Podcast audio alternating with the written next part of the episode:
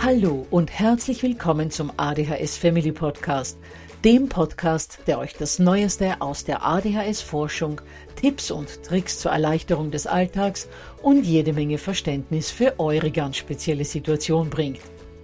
Ich bin im Übrigen Anna und war auch einmal eine verzweifelte Mama von einem betroffenen Kind. Aber heute, viele Jahre und mehrere Fortbildungen später, bin ich Expertin für ADHS und eine sehr entspannte Mutter eines mittlerweile jungen erwachsenen Mannes, der trotz dieses Syndroms zu einem glücklichen und beruflich erfüllten jungen Mann herangewachsen ist. Ich möchte euch mit diesem Podcast genau dort zur Seite stehen, wo auch ich vor vielen Jahren Hilfe gebraucht hätte. Denn ich wünsche mir nichts mehr, als dass es euch auch gelingt, euer Kind in ein glückliches und erfolgreiches Erwachsenenleben zu begleiten. Bevor es aber mit der Episode losgeht, lasst mich noch auf zwei Dinge hinweisen. Punkt 1. Ich spreche in meinem Podcast immer nur von ADHS, weil das in der Fachwelt so üblich ist. Gemeint ist damit aber auch immer die verträumte Variante der ADS. Und Punkt 2. Die Werbungen, die im ADHS Family Podcast geschaltet werden, dienen der Finanzierung von Projekten, die der gesamten ADHS Community zugutekommen – denn sie werden für die Produktion von Erklärvideos für Kinder oder für das familiäre Umfeld, für die Informationsweitergabe an Pädagogen, Diagnostiker und Ärzte sowie für spezielle ADHS-Projekte herangezogen. Mehr Informationen dazu findet ihr am Beginn von Podcast 128 bzw. in dem YouTube-Video, zu dem ich in den Shownotes verlinke.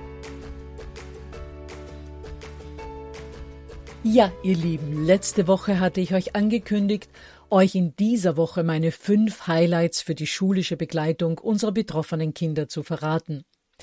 Aber dann haben mich so viele Anfragen zum Thema Organisation des Schulmaterials erreicht, dass wir uns heute eben diesem Thema widmen, ich euch dann aber versprochen in der kommenden Woche meine fünf Schulhighlights verraten werde.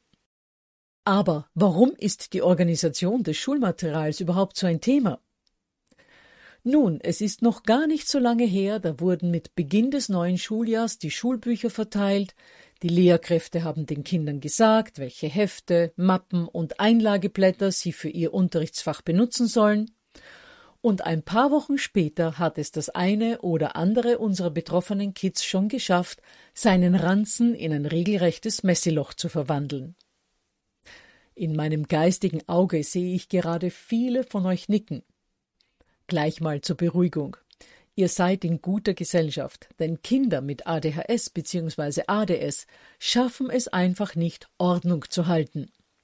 Weder in ihrem Zimmer noch an ihrem Platz in der Schule und auch nicht in ihren Schulmaterialien. Das heißt, unsere kleinen Chaoten brauchen da einfach Unterstützung. Und wie die aussehen kann, welche Ordnungssysteme sinnvoll sind, und was es sonst noch zum Thema Ordnung halten in den Schulmaterialien zu sagen gibt, das besprechen wir heute. Das PDF zum Ausdrucken des Inhalts dieser Folge findet ihr im Übrigen unter www.adhshilfe.net slash Schulmaterial. Ich verlinke dazu auch in den Show Notes. Und die, die mein Webinar Stressfrei durch Alltag und Schule trotz ADHS bzw. ADS noch ansehen wollen, können das unter www.adhshilfe.net slash Webinaraufzeichnung tun. Ihr findet darin versprochen eine Fülle von wertvollen Tipps. Gut, dann kommen wir zu den Schulmaterialien und wie man sie organisiert bzw. darin Ordnung halten kann. Zunächst mal ist es wichtig, dass alle Materialien einen geeigneten Aufbewahrungsort brauchen. Am übersichtlichsten ist es für die meisten Kinder, wenn die Dinge systematisch zusammengehalten werden.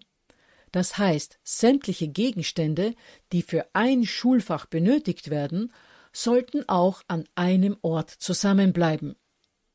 Denn prinzipiell ist es sinnvoller, sämtliche Materialien für ein Unterrichtsfach, zum Beispiel also für Mathematik, in ein Ablagefach zu stecken, als sämtliche Hefte in eines zu tun, alle Bücher in ein anderes und sämtliches Zusatzmaterial in ein drittes. Obwohl es tatsächlich Kinder gibt, die nur so funktionieren. Das müsst ihr also ausprobieren. Achtet auch darauf, dass der Aufbewahrungsort nicht zu groß und nicht zu klein ist.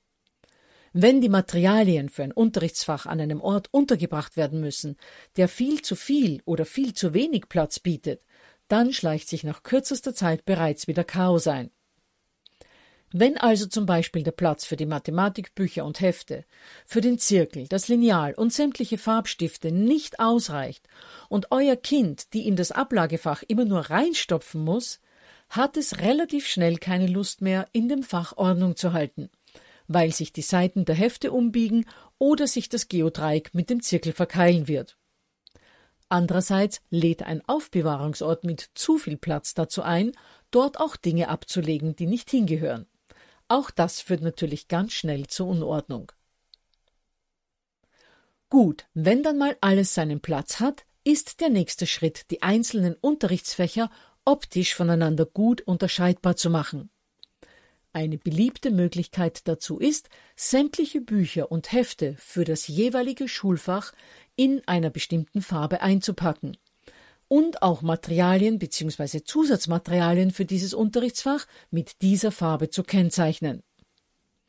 Wenn also euer Kind Rot für Mathematik gewählt hat oder dass die von der Lehrkraft gewünschte Farbe für ihr Unterrichtsfach ist, dann markiert auch den Zirkel und das Lineal mit Rot. Zum Beispiel indem ihr ein rotes Bändchen an den Zirkel bindet oder die Zirkelschenkel rot anmalt. Vorsicht beim Geodreieck und beim Lineal natürlich, dass beim farblichen Kennzeichnen die Linien und die Zahlen noch sichtbar bleiben. Wenn Sport auf eurem Stundenplan die Farbe grün hat, dann besorgt auch einen grünen Turnbeutel, haltet das Sportoutfit in Grüntönen und bei den Schuhen können zumindest die Schuhbänder grün sein. Wichtig ist, dass das für euer Kind auch so passt. Wenn es grün beispielsweise als Kleidungsfarbe nicht mag, dann wählt eben eine andere Farbe. Ideal ist es auch, wenn euer Kind Dokumentenablagefächer in denselben Farben wie die Bücher und die Hefte hat. Also zum Beispiel eine rote Ablagefläche für Mathematik, wenn die Mathematikbücher und Hefte rot eingepackt sind. Euer Kind wird zwar trotz dieser farblichen Unterstützung möglicherweise bis ins beginnende Teenageralter eure Hilfe beim Ranzenpacken brauchen, aber die farbliche Unterscheidung macht es deutlich einfacher und verkürzt das Erlernen von selbstständiger Organisation in der Regel sehr.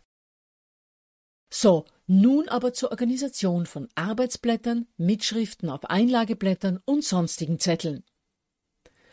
Wenn Kinder vorwiegend mit Arbeitsblättern und Schreibblöcken arbeiten, auf denen Hausaufgaben und Schulübungen notiert werden, hat es sich bewährt, alles in einer einzigen Mappe unterzubringen, die nicht breiter als vier bis fünf Zentimeter ist, damit sie noch bequem in den Schulranzen passt. Auf den Deckel dieser Mappe klebt ihr am besten eine Folie, in die euer Kind all jene Zettel schieben kann, die super wichtig sind. Zum Beispiel Hausaufgaben, die abgegeben werden müssen, oder eine Nachricht von euch an eine Lehrkraft. In diese Folie am Mappendeckel können aber dann während des Schultages auch Dinge untergebracht werden, die am Ende einer Stunde aus Zeitgründen nicht mehr im richtigen Abteil der Mappe abgelegt werden konnten. Die kann man dann schnell mal in die Folie außen an der Mappe schieben, damit sie nicht ungeschützt im Ranzen landen. Damit diese Folie aber nicht überquillt, solltet ihr jeden Tag beim Ranzenpacken gemeinsam mit eurem Nachwuchs nachsehen, was in dieser Folie steckt und ob etwas dabei ist, das dringend erledigt werden müsste. Und falls es da drin Arbeitsblätter gibt, die noch eingeordnet werden müssen, dann fordert euer Kind auf, die in die entsprechenden Abteile abzulegen. Das heißt, euer Sohn oder eure Tochter sollte dabei nicht neben euch sitzen und geistig gar nicht anwesend sein, während ihr alles einsortiert, was natürlich verlockend wäre, weil es schneller ginge, sondern euer Kind sollte das selbst machen und ihr solltet nur dort unterstützend eingreifen oder es anleiten, wo es nötig ist oder wo es überfordert ist. Ja, ich weiß, manchmal reicht für die Überforderung auch einfach nur müde zu sein. Dann erledigt ihr das für euer Kind. Allerdings sollte eure Tochter oder euer Sohn auch dann zusehen, und ihr kommentiert dann laut, zum Beispiel Aha, das wurde anscheinend heute in Mathe ausgeteilt, und da hast du auch schon vier Rechnungen drauf erledigt. Das heißt, das kommt in das Abteil für die Mathematikschulübungen, oder? Gut, zurück zur Organisation des großen Ordners. Als Trennblätter zwischen den einzelnen Abteilen empfehlen sich Einlageblätter, die dieselbe Farbe wie die Buch- und Hefteinbände dieses Unterrichtsfaches haben. In den Abteilen für ein bestimmtes Unterrichtsfach können natürlich auch noch weitere Unterabteile sein, die mit Einlageblättern eingerichtet werden und deren Beschriftungssticker nicht ganz so weit herausragen wie die des Hauptunterteilungsblattes. Damit zum Beispiel im Mathematikabteil zwischen Hausaufgaben, Schulübungen, Arbeitsblättern, Lernblättern etc. unterteilt werden kann.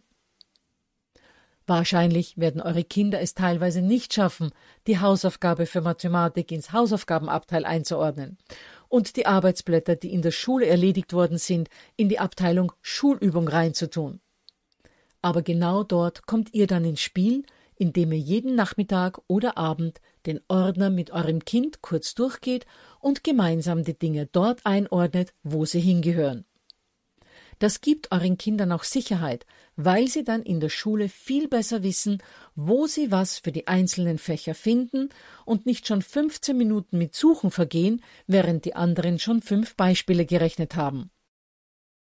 Außerdem kann mit diesem Ordnen das tägliche Erledigen der Hausaufgaben begonnen werden. Zetteln einordnen oder kurz nachsehen, was in der Schule durchgenommen worden ist, bedeutet noch nicht sehr viel geistige Anstrengung aber damit kommt man sozusagen schon ins Tun.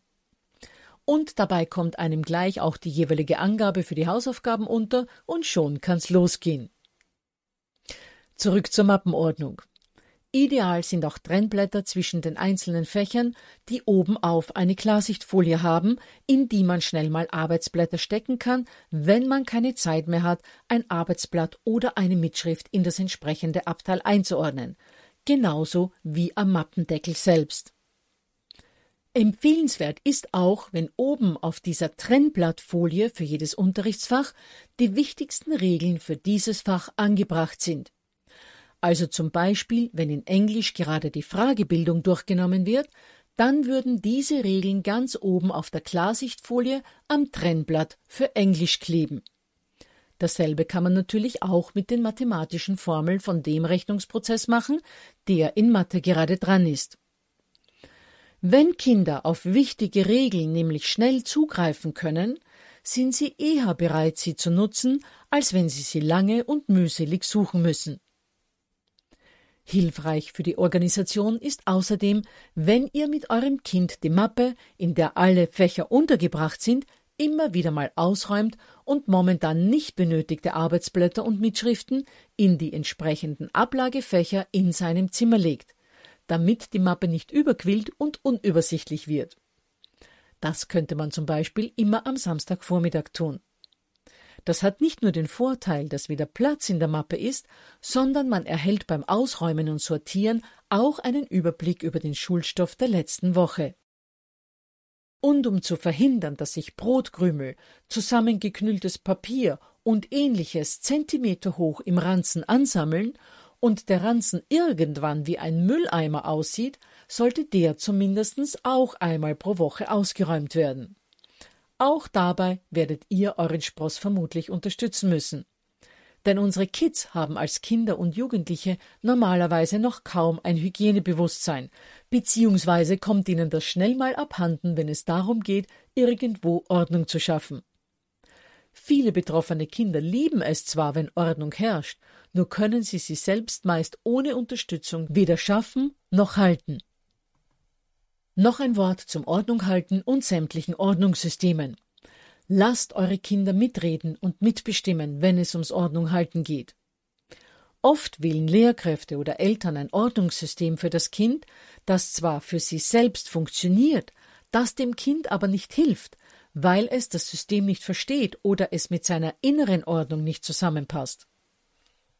Wenn ihr also wollt, dass euer Kind organisationsmäßig besser zurechtkommt, dann versucht gemeinsam mit eurem Kind ein Ordnungssystem oder Ordnungssysteme zu erarbeiten, denn etwas, das einem Kind von außen aufgebrummt wird, klappt in der Regel wesentlich schlechter als etwas, das man sich gemeinsam mit Mama und Papa erarbeitet oder vielleicht sogar selbst ausgedacht hat.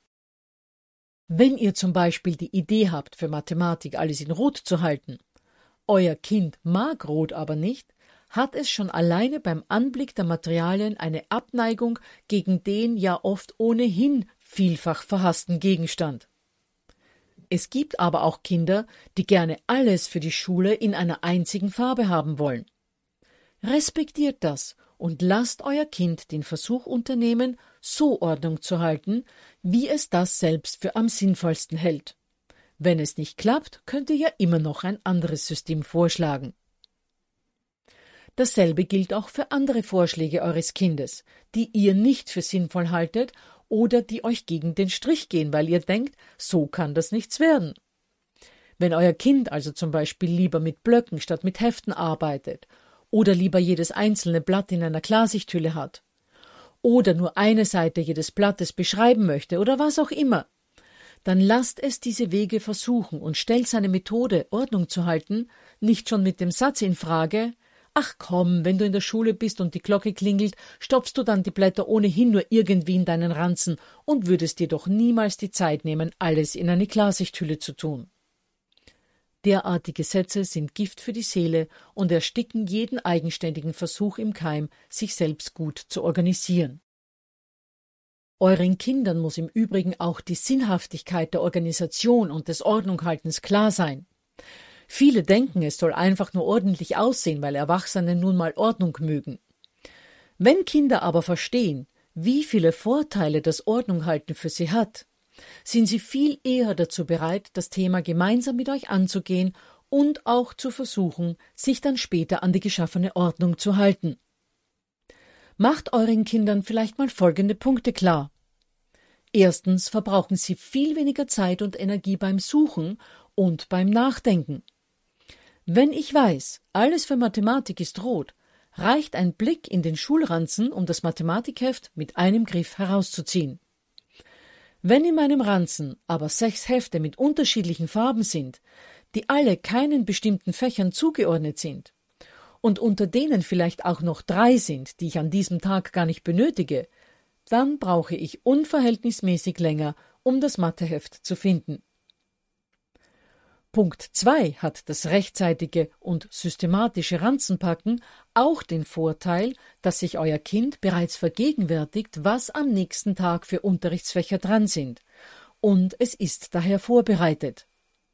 Kinder mit ADHS bzw. ADS wollen ja immer wissen, was auf sie zukommt, vor allem wenn es um Unangenehmes geht. Drittens ist die Gefahr, dass etwas Wichtiges vergessen oder nicht gefunden wird, viel kleiner. Und genau darunter leiden unsere Kids ja so sehr. Unter den bösen Worten der Lehrkraft und dem Gekicher der Klassenkameraden, weil man zu doof für alles ist und es nicht mal schafft, die fertigen Hausaufgaben auch mit in die Schule zu nehmen. Auch das Erledigen der Aufgaben selbst funktioniert mit Ordnung reibungsloser, denn wenn ich zehn Minuten nach einem Geodreieck, dem Zirkel und dem Mathebuch suche und nochmal zehn damit verbrauche, um rauszufinden, wo ich die Mathematikhausübung überhaupt notiert habe, sind schon mal 20 Minuten für etwas vergangen, das nicht mal eine Minute gedauert hätte, wenn ich alles auf einen Griff gehabt hätte. Und nicht nur 20 Minuten sind dahin, sondern auch die Energie für Suchen, die dann für die Hausaufgabenerledigung selbst fehlt. All das den Kids zu erklären, reicht aber nicht. Sie müssen es auch erfahren, sie müssen es erleben. Und wenn Sie dann mal mehrmals erlebt haben, wie es ohne Ordnung halten funktioniert und einige Male auch erleben durften, wie es mit Ordnung ist, dann werden Sie irgendwann freiwillig dazu bereit sein, solange ihr sie dabei unterstützt. So, nun aber einige Tipps zur Organisation von sonstigen Materialien. Was hilfreich bei der Organisation von Zusatzmaterialien ist, ist ein größerer Beutel, in dem sich alle Dinge wie Zirkel, Taschenrechner, Geodreieck, Mäppchen, Post-its etc. befinden. Oder aber ihr habt einen Schulranzen für euer Kind besorgt, der tatsächlich mehrere Abteile hat, um diese Gegenstände einzeln zu verstauen. Nichts ist unangenehmer, als am Boden eines dunklen Schulranzens nach einem Zirkel oder einem Radiergummi zu suchen. Was beim Suchen im Ranzen im Übrigen helfen kann, ist ein kleines Licht, das mit einer ausziehbaren Schnur seitlich an der Tasche befestigt ist, um auch in die Tiefen des Ranzens leuchten zu können.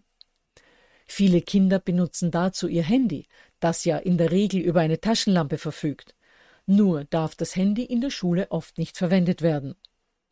Außerdem ist die Taschenlampe am Handy meist nicht so stark wie diese Speziallampen, die sich im Übrigen auch für größere Damenhandtaschen gut eignen. Für die Organisation der Zusatzmaterialien zu Hause haben sich durchsichtige Boxen gut bewährt, in denen sich sämtliches Material befindet, das man zur Erledigung der Hausaufgaben brauchen könnte.